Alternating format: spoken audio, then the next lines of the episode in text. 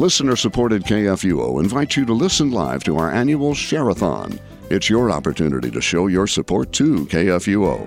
If you can't join us live, please prayerfully consider supporting us by calling 314-996-1518 and asking about our giving levels. You can also click the Give Now button on our webpage.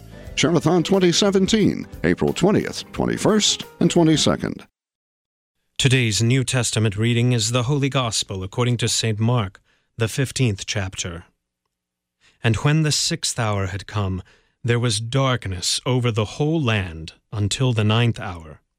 And at the 9th hour Jesus cried with a loud voice, "Eloi, Eloi, lema sabachthani," which means, my God, why have you forsaken me?" And some of the bystanders hearing it said, "Behold, he is calling Elijah." And someone ran and filled a sponge with sour wine, put it on a reed, and gave it to him to drink, saying, "Wait, let us see whether Elijah will come to take him down." And Jesus uttered a loud cry and breathed his last. And the curtain of the temple was torn in two from top to bottom. And when the centurion who stood facing him saw that in this way he breathed his last, he said, "Truly, this man was the Son of God." There were also women looking on from a distance, among whom were Mary Magdalene and Mary the mother of James the younger and of Joses, and Salome. When he was in Galilee, they followed him and ministered to him. And there were also many other women who came up with him to Jerusalem.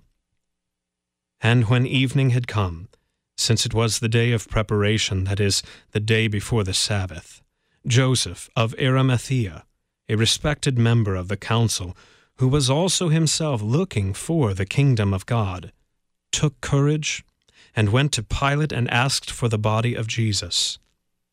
Pilate was surprised to hear that he should have already died, and summoning the centurion, he asked him whether he was already dead. And when he learned from the centurion that he was dead, he granted the corpse to Joseph. And Joseph brought a linen shroud, and taking him down, wrapped him in the linen shroud and laid him in a tomb that had been cut out of the rock. And he rolled a stone against the entrance of the tomb. Mary Magdalene and Mary the mother of Joses saw where he was laid. This is the word of the Lord. For today's meditation on God's Word, we welcome Pastor Greg Truy from Trinity Lutheran Church in Cole Camp, Missouri. In the name of the Father, and of the Son, and of the Holy Spirit. Amen. As the one who is the light of the world from all eternity hung on the cross, the light over all the earth was snuffed out. Quite literally, the sun ceased to shine, and there was darkness over all the earth during those hours when Jesus hung on the cross. And during that darkness, Jesus cried out with a loud voice, "Eloi, Eloi, lema sabachthani," which when translated from the Aramaic means, my God, for what purpose did you forsake me?" Seeing this sight and hearing this cry, some of the ones who were present thought that Jesus was calling on Elijah. And another went, and after filling a sponge of sour wine, tried to sustain Jesus' life just a bit with a drink so they could see what might happen. But Jesus was ready to give his life. And so the whole breath which was put into him when he took on flesh and became a man came out of him, and he breathed out and died. There was one man, St. Mark tells us, the centurion, who had seen all of Jesus' suffering and his death on the cross, and it caused him to confess that truly this man was the Son of God.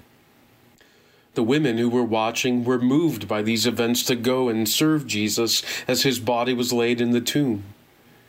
What will these events bring about in you? After all, these events were suffered because of you. Because of all of you, because of each of you. Saint Augustine says it this way, "As they were looking on, so we too gaze on his wounds as he hangs. We see his blood as he dies. We see the price offered by the Redeemer touch the scars of his resurrection. He bows his head as if to kiss you. His heart is made bare open, as it were, in love to you.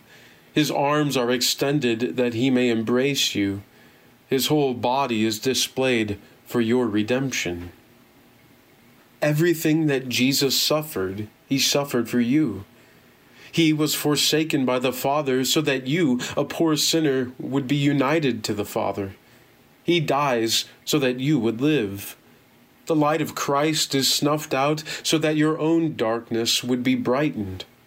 And it is brightened in you as you behold his suffering and death on your behalf.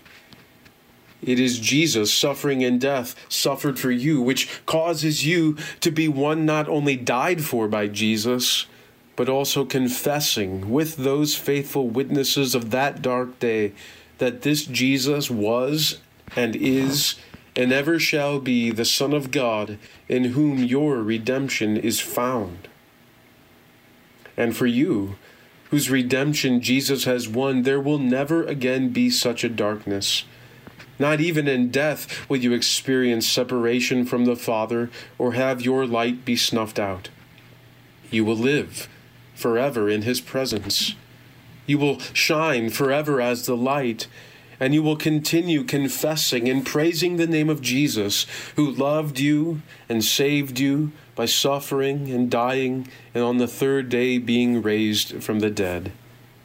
On that day, indeed, there was darkness, but in him today there is light forevermore. In the name of Jesus, amen. We thank Pastor Greg Truy from Trinity Lutheran Church in Cole Camp, Missouri, for today's meditation on God's Word.